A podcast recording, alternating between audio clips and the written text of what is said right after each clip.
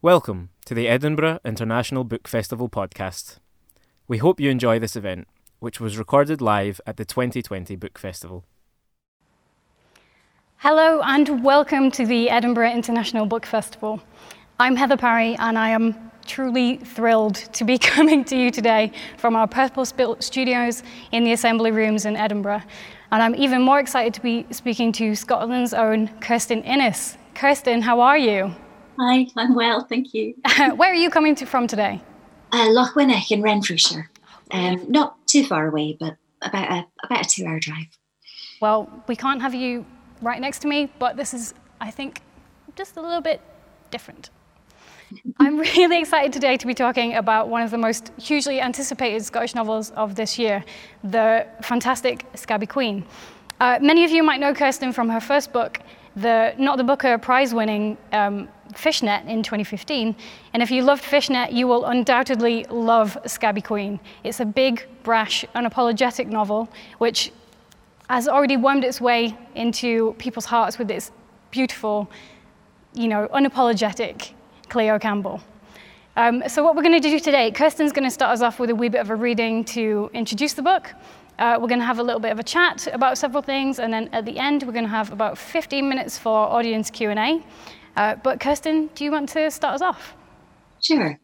Um, start at the, the very beginning, as Fräulein Maria once said. So, um, Scabby Queen is made up of um, point of view sections from certain narrators, but also media uh, commenting on the life of my protagonist. So, we start right at the beginning with um, Q Magazine, June 1990.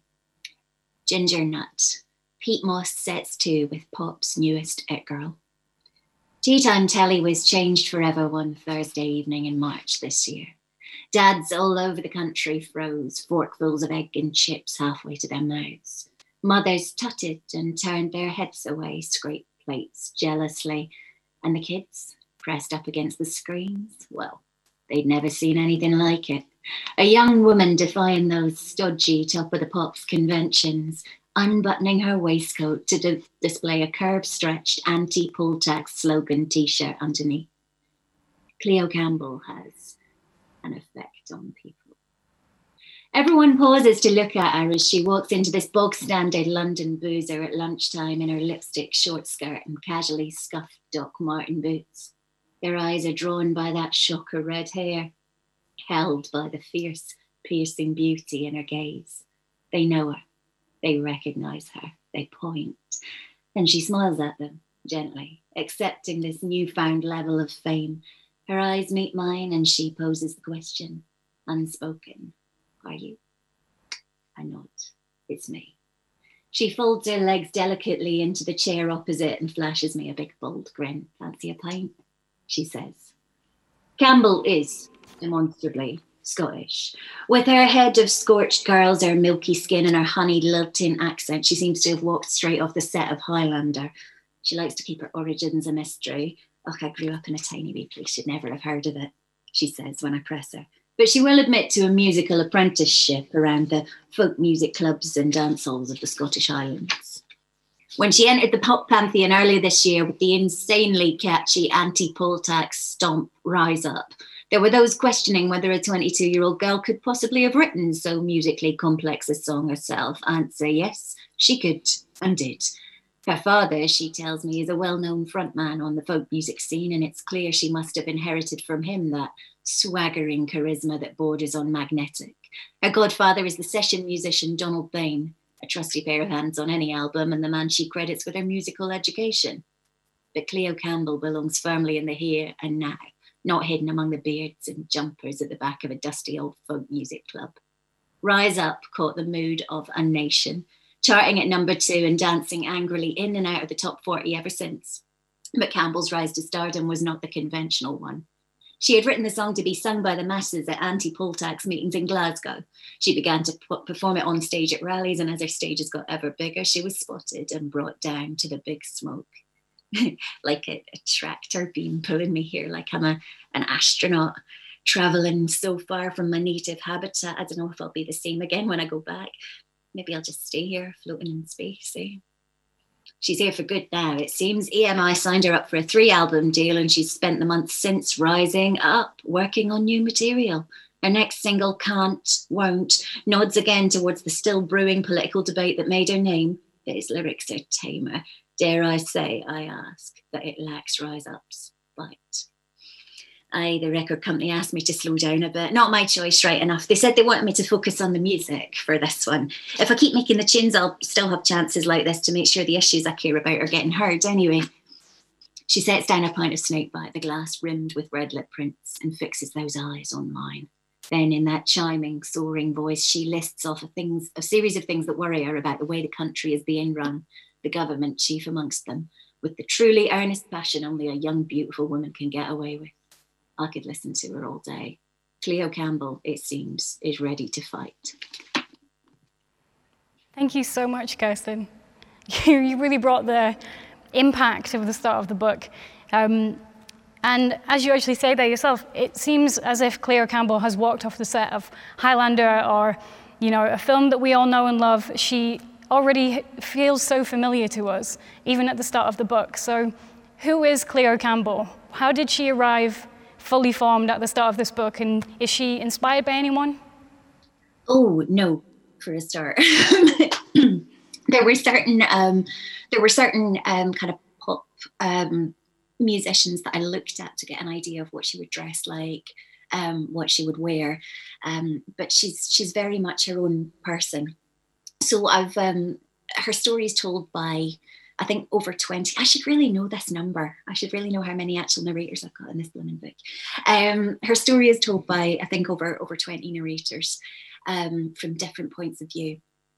And um, it was my idea that you would maybe never really get to hear from her. So it's kind of like a, a 360 mirror, but you, the, the narrative never goes inside her head um, specifically. Um, in terms of being modeled on people. Um, the one that I've mentioned a couple of times as having had quite a bit of an influence um, was Carrie Fisher. And that's a bit of a strange one at first because Carrie Fisher is not Scottish, not a pop star, not um, not anything. But um, I was kind of thinking, I was sort of formulating this book throughout 2016, and a lot of 2016 fed into this book, even though I don't think there's actually a single section set in 2016 in the book. Um, and um, that was the year that all the celebrities were were dying. It was it, it was kind of like it started with David Bowie and then you know Alan Rickman, Prince, um, and right at the end was Carrie Fisher and Debbie Reynolds within two days of each other. And Carrie Fisher had been very very visible that year. She'd um, she'd been all over the place. The the new Star Wars film had come out, and um, she was getting a lot of abuse online um, from for not dare for daring to be a 60 year old woman and not be 19 year old Princess Leia in the metal bikini again. And um, she'd also published that book um, about Harrison Ford and her relationship. She was she was just everywhere. She was on Twitter. She was being angry about Trump. She was she was screaming on, on Twitter at Trump supporters, at Republicans. She had a lot of anger. She had a lot of voice, and she was being mocked for it. And then she died. Um, sort of right in the middle of this gigantic, well, right at the end of this gigantic year of hers, she died. And um, immediately, you know, it was as though nobody had ever said anything negative about her. She was she was being sainted. She was, um, you know, there were just all these glowing tributes to her, and it really got me thinking that we really do prefer our female celebrities to be either young and pretty, or dead. Certainly not aging and outspoken. Um, and that was kind of a big driving force when I came to to write Cleo. That was the reason that I decided that she maybe needed to be certainly nowhere near Carrie Fisher levels of famous, but 90s one hit wonder level of famous. Um, so yeah, that that kind of fed fed in a bit. I've gone on for a really long time now. You have a week. um, no, that's really fascinating, and I really wouldn't have th- thought of Carrie Fisher, but now you say it, it seems actually perfect. The character I had in my head throughout this was um, Amy Winehouse, especially when you bring in the tabloids and how she was treated by the media, and you know, someone who had such talent and such drive, but was taken sort of out of herself, and cre- a character was created around her. Mm-hmm. But you empower Cleo in how you write about her in this book. So I'd love to talk a bit about your choices around the female protagonist as someone who is essentially silent. Like we do hear her voice through people's memories, but she, I don't think it's a spoiler to say that she dies at the very beginning of the book. Hmm. So we don't, we meet Cleo when she's already passed on. And as you say, this is a, an epistolary novel, so it's told through articles, it's told through people's memories. Was there any point of view where, was there any point in the writing pro- process where you had Cleo as the active voice, or was she always absent at the heart of the novel? She's always been absent. That was that was very much my idea um, that I, I was interested in. And again, this was another post Carrie Fisher thing, um, where somebody that famous dies and people react because emotionally because they felt that they knew her. Um, so this this was kind of my idea. I was I was interested in how you can never really know another person, and each of the narrators in the book thinks that they have the measure of Cleo. Um, but I specifically kind of set it up so that there would be several different kind of differing points of view on what she was, on who she was at any given point, because that's real life. Um, so it's very much a, a, a novel about, um, well, it's very much a novel about an awful lot of things, actually. So I don't want to make a sweeping statement here, but it's very much a novel about um, how you can't ever really know somebody else, um, you know, to, to that extent, to that degree. And so it was important for me that you didn't hear directly from Cleo at that point. I've given her some some longer speeches within people's memories at various points just because she wouldn't shut up. But um, yeah. Do you know her as as the author? Did you sketch out who Cleo was going to be and her whole life story? Because the novel it's uh, non-linear, so it goes between the different stages of her life, and we are given her character and her history in you know threads that are pulled here and there and then we leave them and we come back. Did you have like a full profile of who she was and what her life was or did she get put together in the same way? She she got put together in the same way. She was um i had an idea of who she would be. I started off with um i heard about um a person who took their own life um who I'd, I'd sort of known vaguely, and they'd left their body for their flatmate to find.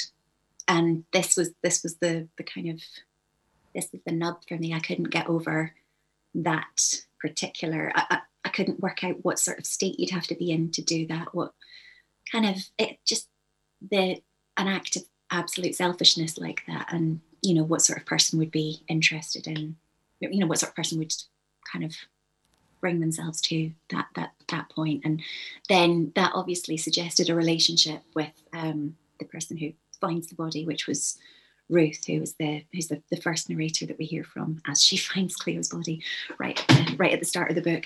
Um, and um, yeah so I I'd, I'd, kind of I'd kind of started off with this idea and I was sort of working out who this person would be. Um, but I wrote this book very much as a patchwork. I wrote it around um, IVF, a pregnancy, having a baby who grew into a toddler, and then a second pregnancy, um, and also working. Um, so the, the, the structure kind of evolved. I'm, I'm still amazed it all makes sense and holds together. To be honest, um, it suited me to do these short bursts, and anytime I got an idea for a character's voice, I needed to kind of, if I wanted to investigate them, I needed to find some way of working them into Cleo's world, and whoever they were would then inform other aspects of what Cleo could have done. But once I'd worked out, there were certain events. I always, once I worked out that she was going to be a, she was going to have had a, a pop hit in her early 20s at the poll tax, around about the poll tax riots and protests, that um, that immediately set a kind of a chronology in place, a timeline in place. Um, so I, I, was kind of working out what other political events she would have lived through, because as well as being a pop singer, she's also a, an activist.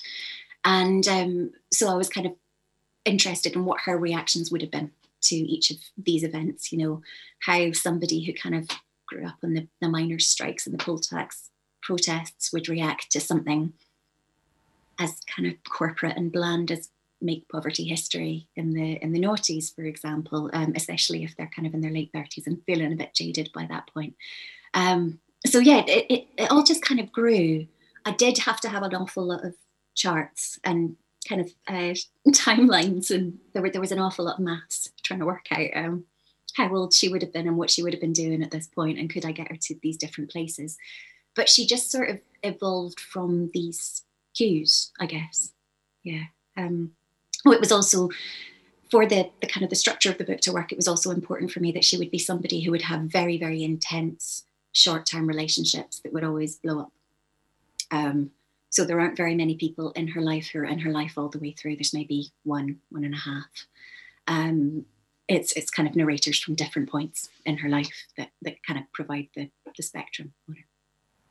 I, my, my immediate thought when you said 2016 was, well, how did you decide when to finish Cleo's reactions to the politics of the time? Because quite a few things have happened between 2016 and 2020. So when did you decide to end her life when it did? I wrote all of the book in 2017, um, almost all of it. I, I, well, and half of it in 2018 as well. So um, I didn't want to go too far into the future correctly. That was a correct instinct, as it turns out. There are two sections set in 2020 um, that um, I, I, was really worried about. Um, one of them involves somebody over the age of 70 being outdoors. So I was I was wasn't sure if that was going to be possible or not. Um, but yeah, uh, it just seemed to I needed it to kind of have followed through. Um, I think kind of one of the final straws for Cleo was the, the Brexit vote. Um, even though it takes her a couple of years to kind of work up to that, I think that was kind of the last the last big defeat for her, I guess. Um, yeah, so I um, it, it, just it just seemed to make sense. So I was kind of future casting a bit for for some of the book. Um, I'm just really glad really, really glad I decided not to feature cast years into the future. Um, but yeah, it's um, yeah, it, it, that, that's yeah, that it, Brexit needed to be kind of in there, and a lot of the reason the book became so political was um, kind of my way of reacting to what I felt as this kind of hardening in the world in 2016. I just had a baby. I was dealing with a bit of postnatal depression. There was a Brexit vote. There was Trump. There, it just seemed like it seemed like a very negative place to be. It seemed like we were walking, and we are. I still think walking back on a lot of the kind of hard fought for human rights and um, movements towards equality. It was it was a very bleak place. Um, and um, yeah, I think the um, that that was sort of that was kind of what informed the Cleo's kind of spirit in the in the book um, at certain points for sure. What brought you to begin or put her story really beginning with the poll tax um, riots? Was that something? Did you feel that that was a time when we shifted as a society into something that could be a more progressive place, or what was it about that particular event?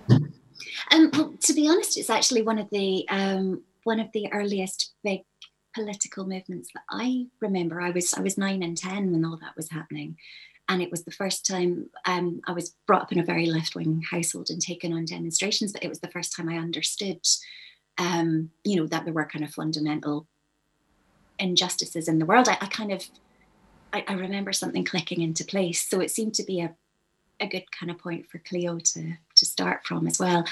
And I was just I was just really interested in um, the way that protest has changed, activism has changed since that, which could be kind of the last big is it the last big sort of success of a, a working class movement? Um, really um, in, in, in terms of you know a, a working class progressive left wing movement. Um, yeah, that that it, it, it seemed there seemed to be something kind of fundamental about it that just sort of drew me to to that point. So yeah. Um, activism generally is like a really strong theme in the book, and you talk not only about individual activists, but about activists' communities and what happens to them, and how they um, flounder in a lot of ways in the face of hostility from society, from the state, from the police. Um, can you talk a little bit about that and what brought you to write about that so strongly in the book? Um, uh, so there's a there's a whole section of the book that happens in the mid '90s, um, mostly set around a squat in Brixton, um, and I think that's probably the, the main bit you're kind of referring to there. Um, I was I was down in Brixton um, and I stayed there for a week just to do a wee bit of writing. I was down promoting my my first book and doing some readings at the Brixton Book Jam and a few book signings and things. And um, I stayed there for a week. I just had a wee room that I'd found on Airbnb in a boarding house, and um, there was a guy I met in a pub one night um, who was telling me all about um, all about the the kind of the history of um, activism in Brixton and that he'd lived in this in this squat just up the road. And um, you know, I, I couldn't his voice kind of stayed in my head a wee bit. I think he probably was quite influential for the character Spider. Um, and then the more I looked into it, it seemed as though um, you know I was I was I was kind of un- uncovering the the um, the history of Brixton squats. He he had a website um, with a few kind of first person um, kind of memories of these of these squatting places. And there was this centre called the One Two One Centre, which was kind of um, which Sammy in the book she works as a well not officially a waitress because they wouldn't, um, but she she serves the food sometimes there and hangs out there and, and works there. And um, yeah, this centre called the One Two One Centre was um, it was originally One Two One Railton Road, which was squatted by a black woman, Olive Morris, in the in the seventies and that her kind of original squatting of this space had kind of been written out a little bit of um, of uh, the, the way the kind of very largely white activist groups seem to talk about this this area. Um, so that that was a really that was a thing I wanted to kind of look at in some way. I was trying to at some point I wanted to make Olive Morris a character in the book, but I couldn't make the timelines work out. Cleo would have been a kid. Um, but uh, yes, yeah, so there was there was that kind of um, idea. But also, I was reading um, the, um, the, the Guardian stories. Um, it was kind of it came known as the the spy cop case. Um, the, there were a lot of stories published in the Guardian, and um, a book had come out, and I was reading that on the train down when I went down to Brixton. So the two things just kind of married up in my head. So the spy cop case, I'm sure everybody will have heard of it, but it was um, it was many cases, in fact. It was uh, discovered in the kind of noughties that um, uh, for decades um, the um, Scotland Yard had been sending undercover policemen to infiltrate activist groups, um, usually usually left-wing activist groups or the right-wing activist groups as well. And the ways that they did this, they almost had a rule book where they would take the kind of the identities of dead children and kind of apply use their those birth certificates to apply for passports. Um, they had to find children who had died on the on or around their own birthdays who had names similar to them. And then the main thing they were encouraged to do was set up relationships with women within activist circles um, in order to gain credibility. And um, a number of these people fathered children with these women without them knowing. And I, again, I couldn't move past that and it just seemed to be it was yeah it, it was a really appalling thing. So i really felt like i wanted to write something about that as well um, and because i was down in brixton at the time that i was reading that book and this was all coming together that's sort of how that section of the book formed. There were several points in the book where i felt um, as a slightly older woman, I'm going to say, I felt so protective of the, especially really young women in the book, um, Sammy especially, and um, that was one of the sections that made me want to grab her as a character, and Cleo as well, and just hold them so tight and be like, oh, I'm so sorry this is happening to you. Um, I wanted to talk about feminine working class solidarity in the book. Um, anyone who's been following you on social media will know everyone has loved one passage in particular. Um, and before we discuss it, I think you're going to give us a little bit of a reading. Yeah, yeah, I should have. I'll just check that I can find it. Um, there we go. There we go. This is Cleo's voice. This is actually a big section of Cleo's voice. Um, it is as part of Sammy's memory, but I don't. Yeah, it's just kind of there.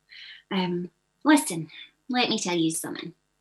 In the time where I grew up, the women were glamorous. I'd watch my mum getting ready for a night out at the Labour Club, the same place she went to every Saturday night, sat in the same seats in the lounge, drank the same gin out the same glass, probably. And she treated it like, I don't know, the Oscars or something, mate. I'd watch her piling blue eyeshadow up to her brows, doing that Liz Taylor sweep with a pencil all the way around. She'd have the rollers in for four hours before she went out. She'd spot clean her best suit or her old dress and have it hanging up in the kitchen by the kettle.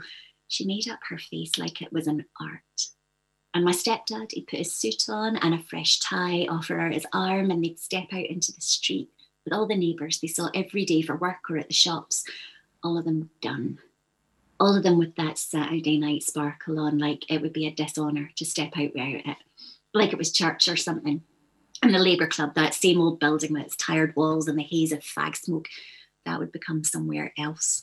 Just with one wee tinsel curtain hanging over the stage, the sparkly bow tie on the old boy who sang Sinatra well into his 70s.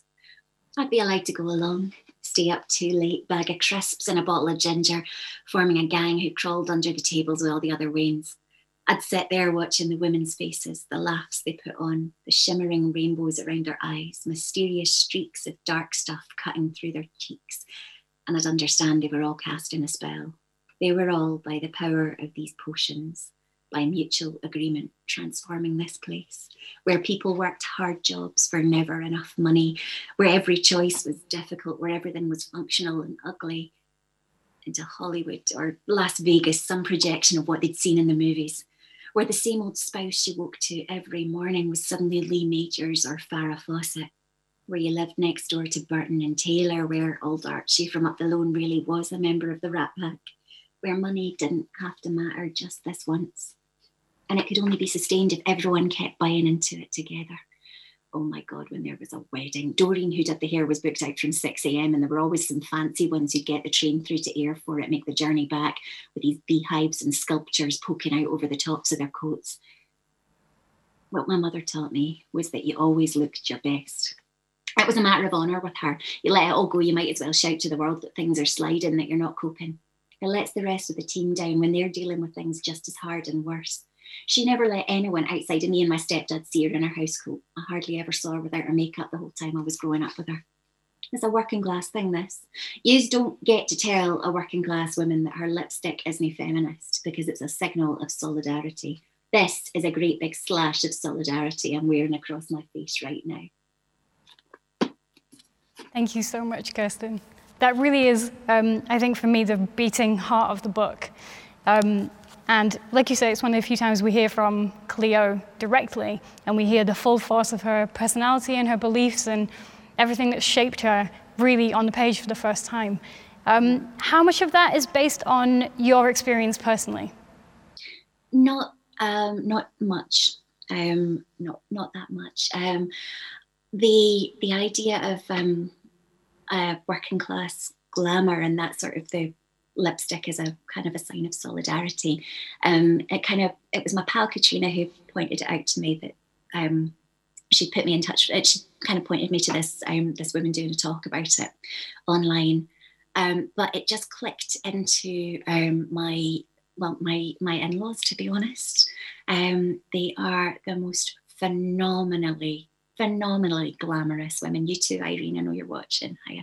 Um, uh, my my in-laws are rhinestone studded for every family occasion, and um, they are brilliant with it. And it's it's it really is all about that amazing sort of solidarity that kind of happens between them and it just seemed to just something kind of clunk, clicked into place with me about the lipstick and the politi- the politicalness of or otherwise of lipstick where women um, who wear makeup, who wear a lot of makeup, um, have kind of been in activist circles can be sort of dismissed um, you know as, as, i mean that, that's what happens in the next passage of the book actually. It goes into an argument in the squat in brixton about whether or not it's um, whether or not wearing lipstick is is unfeminist whether or not wearing makeup is unfeminist.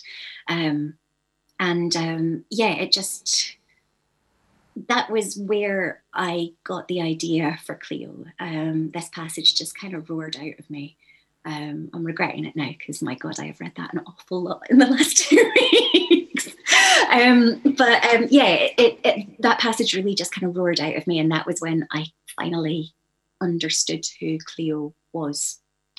Um, I will say though, she does talk a great game about solidarity, but actually in that section, she is also sleeping with the boyfriend of um, one of her fellow activists in the and um, you know making that person quite uncomfortable. At the same time um, cleo is the sort of person who will have an idea and convince herself of it. And she's so charismatic and she's so um, passionate and driven that she can convince herself that that idea has always been her philosophy and is integral to her sense of self.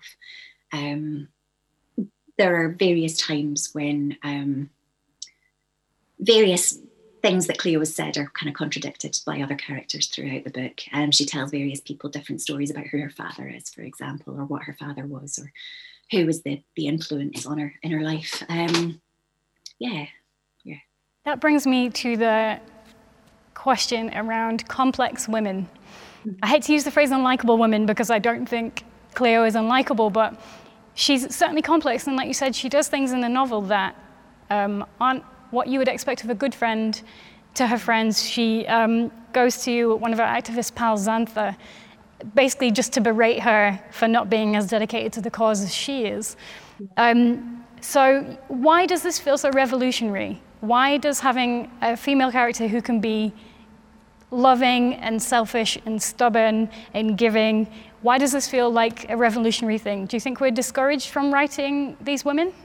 Mm, I don't know. Yeah. Um, uh, I mean, I've there there have been a few kind of um, people on on Twitter and on Goodreads and things, or getting in touch, making a point to tell me that they did not like Cleo and therefore the book was a was a bust for them. So um, I don't know. I'm not. I, I've never felt the need to have a likable protagonist because I, I, every whenever I try and write a character, and that this goes for all my characters. I'm not even the tiny ones. There are maybe a couple in there who I don't ever let evolve much out of cliche, but um, that would be the, the music journalist who you hear from quite a lot um, at the at the start, who I read at the start of the book. There, I don't think he's necessarily three dimensional, but um, it's really important for me for most of my characters, particularly the unlikable ones, to feel like real people um, that's something that always pulls me out of a book. I, I hope I've managed that because that's something that always pulls me out of a book. If you know, if, if something about a character clanks, and real people aren't likable all the time. Real women aren't likable all the time. It, it does us a disservice to suggest that we are. Um, and you know, it, I, I don't know. I, I don't. I, I don't think I, I don't think people read fiction just to discover lovely other people in, in other worlds, or maybe some people do and some people don't. I don't know. Um, yeah, I've I've always enjoyed a spiky, difficult female protagonist, and also, I mean, I I know you'll be kind of thinking this as well, but this is never, ever, ever a question that comes up about male protagonists. Male protagonists never have to be likable. Um, I have stopped reading some books because they had male protagonists who were absolute. I'm not going to swear because I think my kids might be watching. Um, but um, yeah, uh, it's it's not a yeah it's it, it, it's just more interesting. It's more interesting to write about somebody who is that complex, who can be wonderful and passionate, and also a total bitch sometimes, um, because that's realistic. I think it is something that can plague, especially female writers, because, like you said, people will get in touch to tell you that they don't like women. Whereas I don't imagine anyone was getting in touch with Bret Easton Ellis to tell them they thought Patrick Bateman wasn't perhaps the nicest man ever. Um, I think because your book does these things and it engages with these issues, it feels like a rejection of um, feminism that isn't working for people. So the idea that femininity itself is a bad thing is something that we've moved away from, you know, from like second, third wave feminism. And the lipstick part speaks so well to that.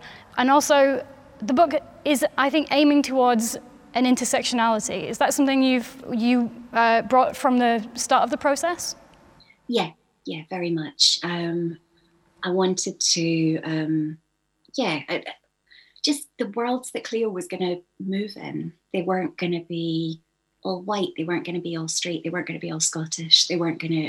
It, it felt really important to me to try and have as many uh, as much of a rounded worldview as possible. I mean, she lived much of her life in London, much of her life in in Scotland, zoomed all over the places whenever she could afford it to kind of protests and, and, and that sort of thing. And it just it just all seemed to, to come together. I didn't set out to have a tick list. It just I had ideas for people who Cleo might have met, or I had ideas for people who I'd glimpsed in the streets who I kind of turned into characters. I'm really creepy for doing that. I'm really, it, has been a really good thing for people in the world that I haven't been able to live, leave my little village for a while because I'm always ogling folk on public transport.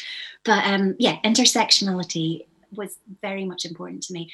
And also in terms of um, feminism, and it is definitely a feminist novel. Um, I don't necessarily know that Cleo herself is entirely feminist all the time, though she would say she was.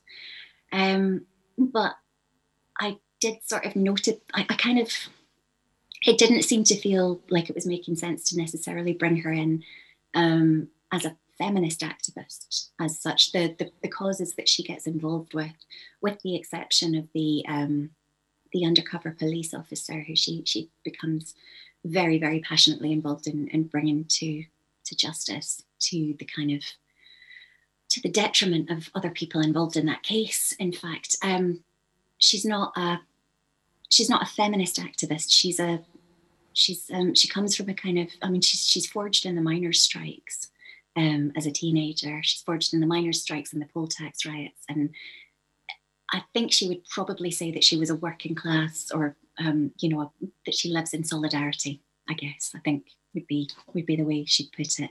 Um, I was also very interested in the way that women are kind of marginalized within left wing movements as well. Um, there was a scene, I think there was a bit of scene that got cut where um, Cleo, uh, during uh, sort of 1989, she's living in Linwood with um, uh, a very charismatic uh, socialist politician um, who is leading the anti poll tax movements there.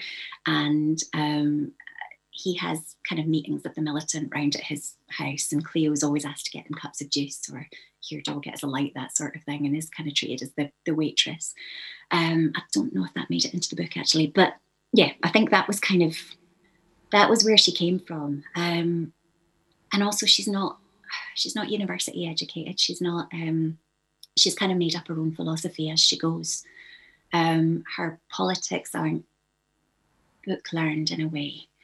And so she she just kind of very much takes people as she finds them i think. Um, so that just seemed to inform the people who would be commenting on her and the people she would be attracted to and the people she would kind of pursue friendships and relationships with. Does that make sense yeah. It does, yeah. And I think one of the strengths of Cleo is that you see her fail as well as succeed. Um, there's one amazing part where you write about a gig she has in Ullapool, and the disaster that is that. And you just feel for her so much. But also, it brings me to be more um, forgiving of myself as I go along because we're, I think we're all like Cleo in a way. We're all trying to forge our way through whether we went to university or not, whether we came from political families. We're all just coming to this place where we're trying to learn from other people around us, and we need to have the bravery to fail as well as succeed. Um, I think that's why people are calling this a State of the Nation novel, Kirstin. How do you feel with that as a label? Um, yeah, that was not something I had heard or thought of until um, the the bookseller did a, a piece about the, my publishers signing the book. So that that was that was fun. Um, yeah, State of the Nation. Yes, it's um, well. I mean, it, it goes through a lot of very very big real life events. It goes from you know there's the miners' strikes, there's the the poll tax, there's um, you know uh, make poverty history. It goes all the way up through um, the independence referendum to Brexit. Um, yes, it does. Um, what it comes down to always for me though is it's, it's also um, I mean I guess yeah the personal is political. It's always about the um, the little tiny interactions between people and about empathy and failures and successes of empathy between people. And those are the things that kind of, I mean, I don't want to, again, I'm not a fan of a sweeping statement, so I don't want to say, oh, politics is empathy or a lack of empathy. But I think it's incredibly important. Um, and um, that's really what I'm what I'm interested in is those tiny little moments between two people, moments of connection or disconnection, um, and what people are, are thinking of. Um, and yeah, so I started at that kind of micro level and just kind of then realized I was writing about left wing politics and I was writing about an activist. And that's where she kind of came from in a way. And that that's sort of so it, it started with that micro thing. So for me, State of a Nation is lovely. It's not something I set out to write. I didn't sit down at my laptop the first day I had childcare and then go, right, today I, I didn't type State of the Nation novel by Kirstin Innes. It wasn't that, that, that it all came afterwards. Um, it was always like I said, it started off with that idea of that single selfish act and then grew out of all these tiny little interactions. Um, we've only got a, probably one question left before we move to um, audience questions, but I did want to ask you because this novel is so much about reactions to things going on right now, have you been writing during lockdown or is that a wild question to ask someone? Um, I, I have two children under five who have been in the house all the time. Uh, writing has been incredibly difficult. Um, I've also kind of, to write, I kind of feel like I need space. I need a big amount of headspace. And um, I hadn't locked down the pandemic, the, the continual updating of the news hasn't really provided that. I did just write a short story um, which is for a book called Scotland After the Virus, which will be coming out next year. It's a kind of a, a story collection, story anthology. And um, I, I started off with an idea and then I realized that my brain was so Twitter um, that I, I, was thinking in these tiny little snatches. Um, and so I've, I've, written quite an experimental story about somebody trying to think their way through um, the news and the pandemic and how you would build a future society. Um, so yeah, it's been interesting from an experimental point of view. I've been shunting words all the way around the page and and that sort of thing. But that's yeah, lockdown. Lockdown has been has been difficult. I was working on an apocalypse novel before all this started, um, but I think I might pause that for a while and just what actually happens. Um, but I got to repurpose a wee bit of that for um, a, a, Radio 4 short story right at the beginning of lockdown about a plague of snails. So that was fun. I'd take a plague of snails right now. I really would. That'd be, that'd be a beautiful end of the year, I think. Okay, so we've got some um, audience questions uh, just for our last 15 minutes or so. Ali K says, You mentioned how activism has changed. Do you think it is more or less effective in the age of social media? Would Cleo have tweeted, What would her handle be if so, or rebelled against the masses? Oh no, Cleo was on Twitter. She was definitely on Twitter. There, there are there are sections. Um, I did actually. I, I, thought about putting Twitter transcriptions of Cleo's conversations in there, but no. Yeah, Cleo. Cleo was was on Twitter towards the end. Um, she probably would have just gone for a straightforward Cleo Campbell. I reckon. Um, maybe with whatever number of numbers were suggested to her, she would have just taken the suggested handle, I think. Um, and yeah, she was. It kind of gave rise to some of her her worst instincts. There's a there's a scene um, from Ruth, her friend, towards the end of her life's point of view during the uh, the independence Scottish independence referendum, um, where Cleo she, Ruth is kind of horror struck watching Cleo just fight and fight and fight on Twitter, um, and seemingly keep getting knocked down and coming back for more of it. Um, so yeah, Cleo Cleo would have been very exhausting, reactive on Twitter. And do you think do you think social media has been a positive force or a negative force for activism generally? social media is exhausting, isn't it? It's absolutely exhausting. Um, I mean, it's great. And when when I was promoting my first book, Fishnet, which was about sex work and sex worker activists, um, the book was set from 2008 to 2011, and um, I was I would kind of say a lot how the world changed a lot. So my sex worker characters blog, but now they would be active on Twitter. Um, and there's there's no you know as horrendous as Twitter can be, and it is all the time. There's also something about the, the fact that it, it allows people who wouldn't have voices voice and access um, and opinions getting out there. Um, but yeah, I mean, it, also makes it a lot. I, I don't know. Oh, Twitter's awful. that's that's all I'm kind of thinking. Yes, activism has probably changed for better and worse, um, irreparably since since Twitter came along. I think. But. It does foster connections in a way, and yeah. away from Twitter. I mean, I'm 33 and a half now, so there are platforms that I don't even know exist, mm. you know, doing amazing things. But even somewhere like Instagram has been so important for the Black Lives Matter. Oh yeah, movement. absolutely. Yeah, that sharing of, um, yeah, that sharing of kind of.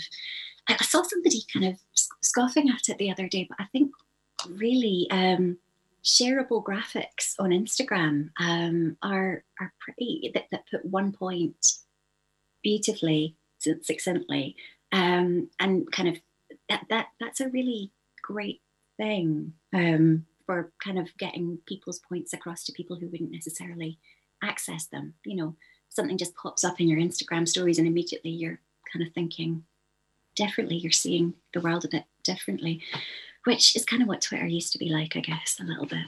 But, um, yeah.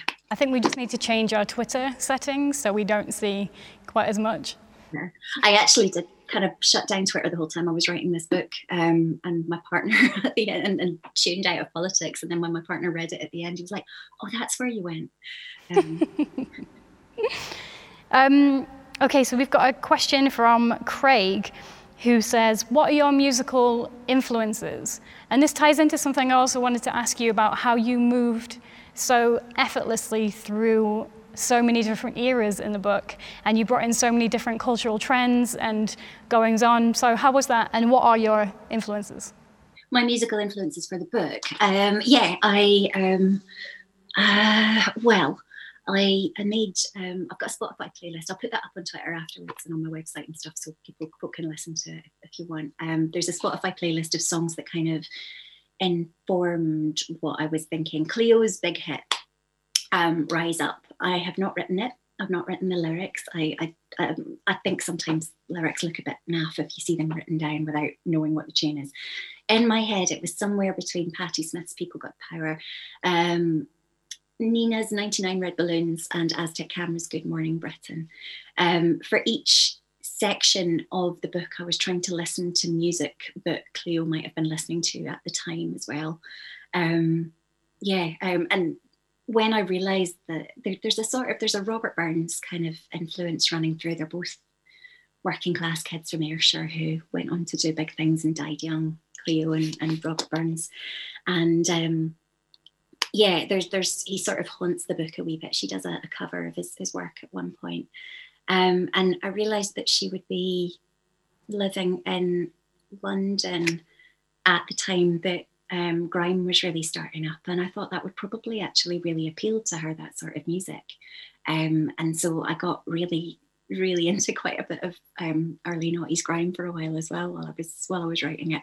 Um, yeah, I, I, just took long, long walks in the woods with a baby in, in a carrier, and um, just different playlists in my in my ears each day, and kind of little curlicues would kind of come off there.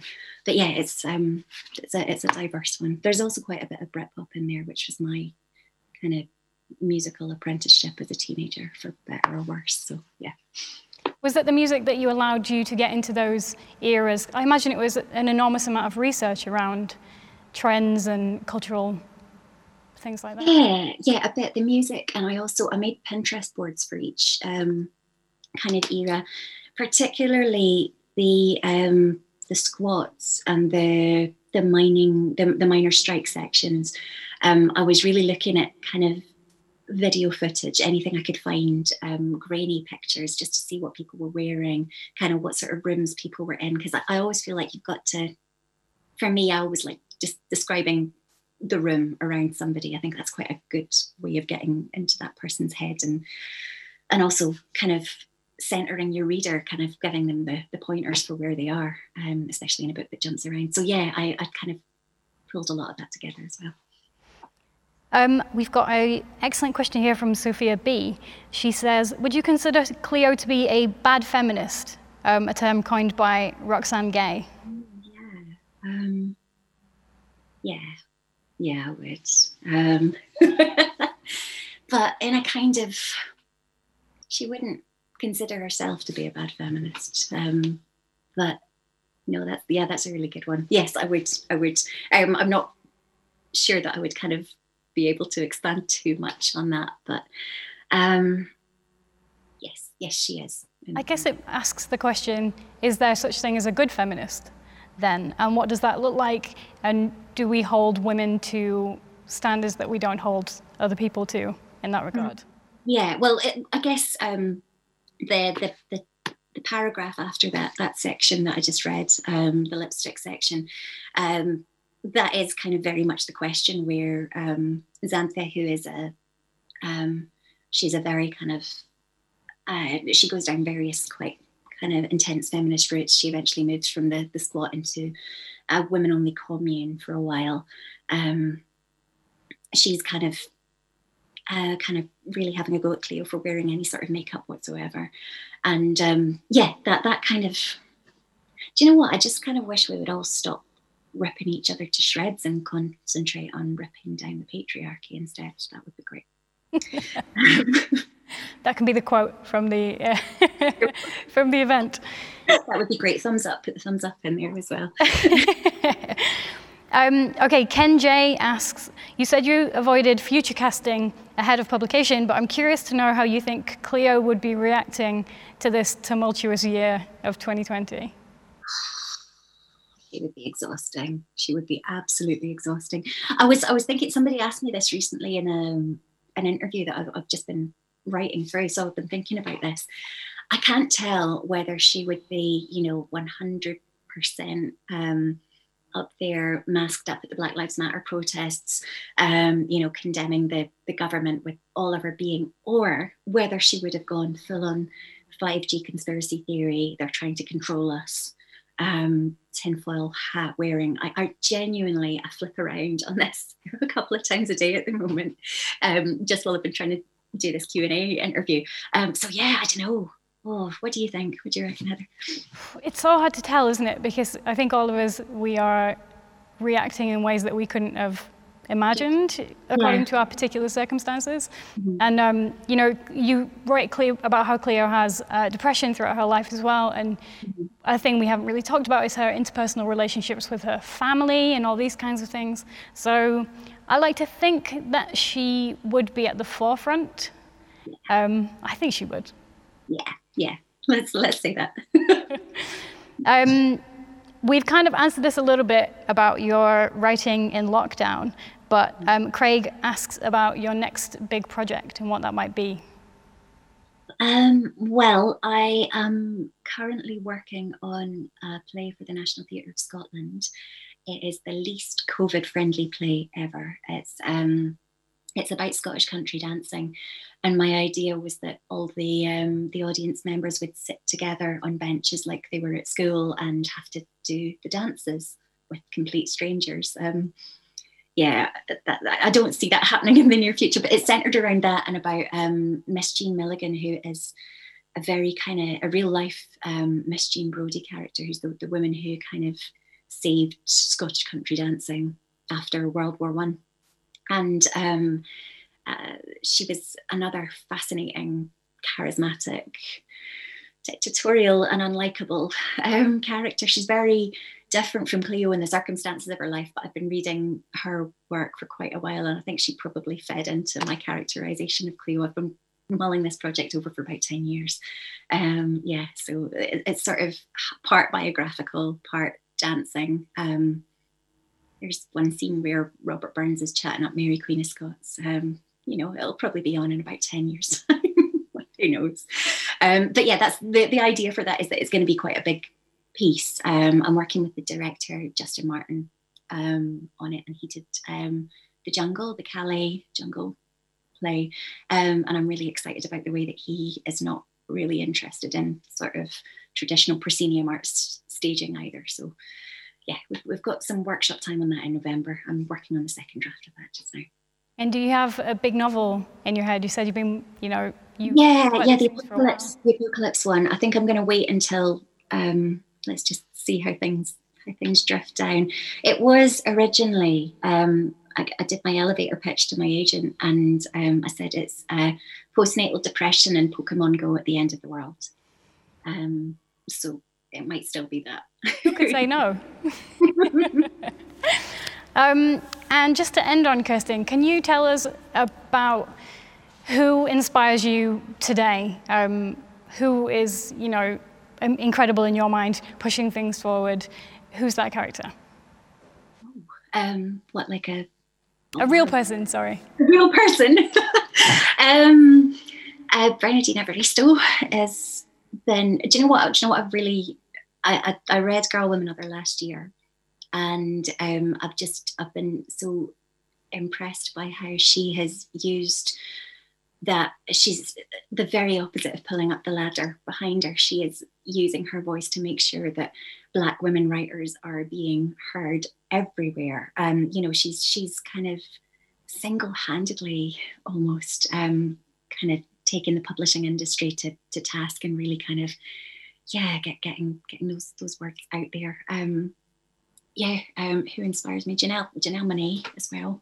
Um, I just I like everything about her. I like everything that she does and everything that she comes out with and everything that she creates and thinks and says. Um, those are yeah, those are my two kind of current big big heroes, I guess. Um, uh, yeah. So maybe Not, we'll get a Janelle Monáe inspired novel in a decade. Hmm. I know I would love to read that, to be honest. Yeah, I don't know if I'm the person to write it, but oh, that would be a wonderful thing to read. If someone out there wants to write that novel, please do.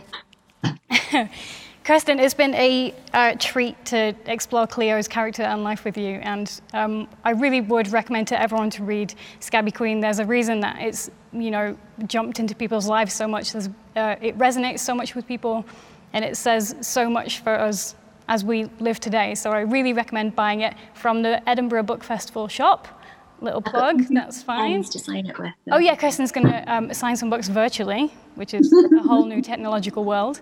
Um, you can also donate. If, like me, you've been uh, enjoying all these events at the book festival this year, you can actually donate. I'm going to do this because I believe there's some sort of button under the screen. Um, but yeah, thank you so much, Kirstin. It's been a, a real pleasure. And we'll um, see you very soon.